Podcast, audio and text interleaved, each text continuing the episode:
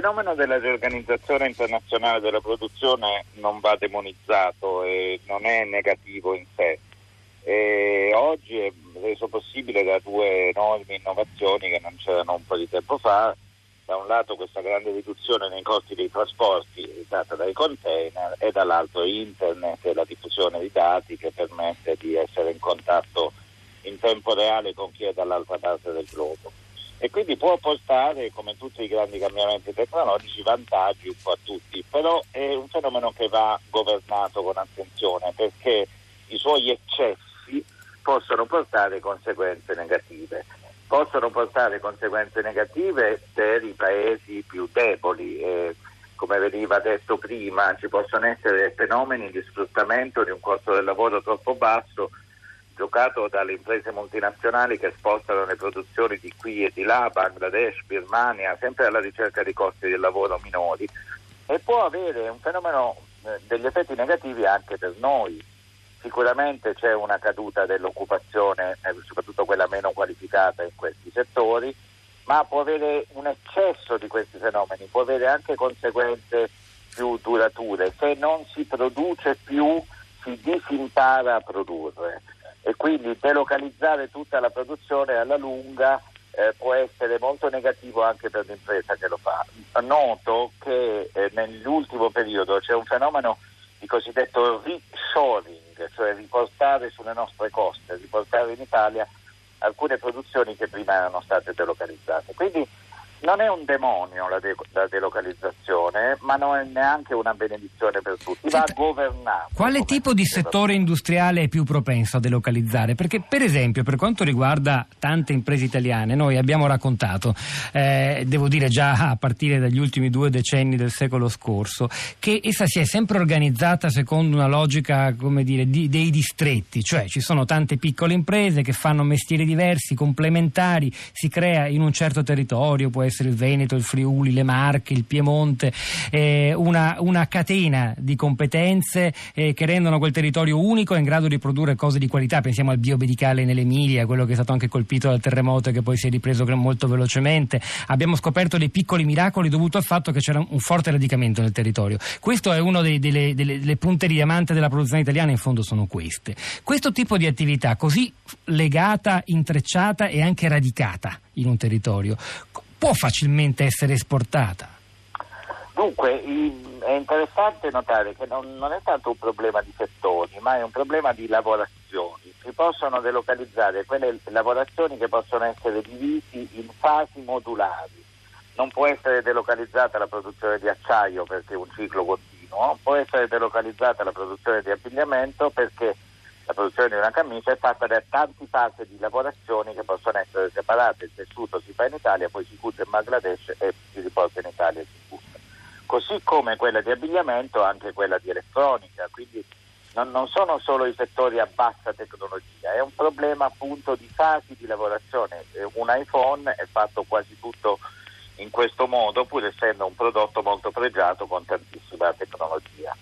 Quando eh, si è affacciato questo fenomeno in Italia, cioè circa una ventina di anni fa, che è cresciuto molto, c'era molto timore dei suoi effetti negativi. Eh, devo dire che in parte si sono concretizzati attraverso soprattutto una eh, contrazione molto forte dell'occupazione in alcune di queste fasi produttive. In parte no, i nostri distretti sono riusciti quasi tutti a mantenere un buon equilibrio tra la loro capacità di inventare, disegnare e anche realizzare in parte in Italia, e la capacità di utilizzare alcune basi produttive straniere per alcune fasi di lavorazione. Ripeto quello che dicevo prima, è un problema di misura. Tenere necessariamente tutto in Italia resistendo a queste forze alla fine per un'impresa può essere pericoloso, ma al tempo stesso Eh, correre eh, sul, sull'onda del basso costo del lavoro può essere anche peggio, perché alla fine l'impresa, il distretto, si possono privare di quelle competenze, di quei saperi che vengono solo dal fare del, i prodotti.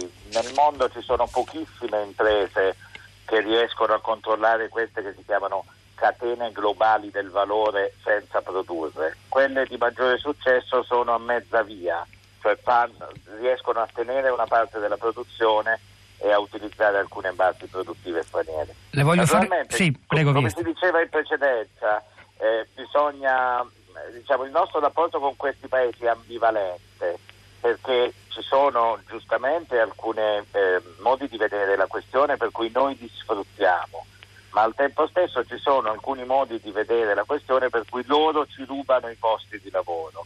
C'è un, un, un granello di verità in entrambe queste visioni, eh, non c'è una soluzione facile, ma sicuramente il terreno del governo dell'integrazione internazionale, quindi dei grandi accordi a cui eh, faceva prima accenno la rappresentante dell'organizzazione che lo si chiama Abiti Puliti. Sì, sì, Deborah Locchetti di Abiti Puliti. Terreno, sì. Io condivido molto quello che lei diceva, e quello è il terreno su cui lavorare. Non è facile, naturalmente, ma quella è la strada da seguire. A lei ha citato una parola, reshoring, che in Italia forse è ancora poco usata, ma che per esempio anche nello stesso mercato degli Stati Uniti è abbastanza popolare. Eravamo al Festival dell'Economia di Trento, dove abbiamo incrociato anche lei e l'economista eh, che vive negli Stati Uniti, Enrico Moretti, nel suo libro La nuova geografia del lavoro, e anche nel suo intervento ai nostri microfoni ha raccontato di un percorso di ritorno della produzione industriale anche negli Stati Uniti. E noi dobbiamo immaginare un futuro della globalizzazione basato su quali direttrici, secondo lei? Cioè, comunque, nonostante le cose che avete detto, si andrà sempre più alla ricerca del paese col costo del lavoro più basso, quando anche il Bangladesh eh, riuscirà a ottenere dei risultati in termini di benessere, di contrattazione sindacale, allora si passerà dal Bangladesh al, che so io, al Nepal o qualche provincia svantaggiata dell'India e sempre più in giù? Oppure possiamo immaginarci una sterzata, una delocalizzazione più sostenibile anche per i lavoratori? Guardi, questi sono fenomeni epocali, pensi all'emergere della Cina come grande produttore industriale, eh, però dobbiamo tenere in mente che non c'è nulla di deterministico, e soprattutto, se può consolare un po' gli ascoltatori, ci sono queste grandi forze che portano fuori la produzione, che la portano in Asia, ma ci sono tanti, tante grandi forze che tendono anche a bilanciarle e a tenerle in Italia. Pensi alla Germania, al sistema industriale tedesco. Per fare le automobili bene, che pure sono prodotti modulari, eh, c'è bisogno anche di lavoratori pagati moltissimo, di altissima qualità. Quindi eh, non è detto che tutta la produzione vada a concentrarsi in quei paesi, c'è sempre un equilibrio da mantenere. Questo lo vediamo anche nei dati, perché una cosa è certa, cioè che il grande aumento della delocalizzazione italiana, che si è avuto, diciamo, a cavallo del secolo, soprattutto negli anni novanta, si è fermato, cioè è importante, ma non cresce più ai ritmi di prima. Anzi, qualche evidenza, qui i dati non sono facilmente reperibili, perché eh, noi misuriamo i flussi commerciali e quindi non sappiamo quanti di questi dipendano dalla delocalizzazione. Eh, alcuni indicatori ci dicono che forse si è ridotta un pochettino, proprio perché le imprese hanno percepito che è necessario equilibrare una ricerca di costi di lavoro su alcune fasi di lavorazione più bassa per poter competere, con una capacità di tenere la produzione, saper produrre, saper innovare, e facendo ricorso necessariamente alla produzione in base.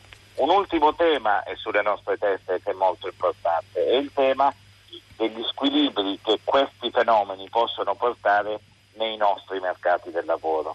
In fin dei conti, la delocalizzazione tessile in Bangladesh che cosa produce? Produce la circostanza che i designer, i, gli uomini di marketing in Italia hanno un'attività eh, molto più intensa, perché controllano grandi reti internazionali.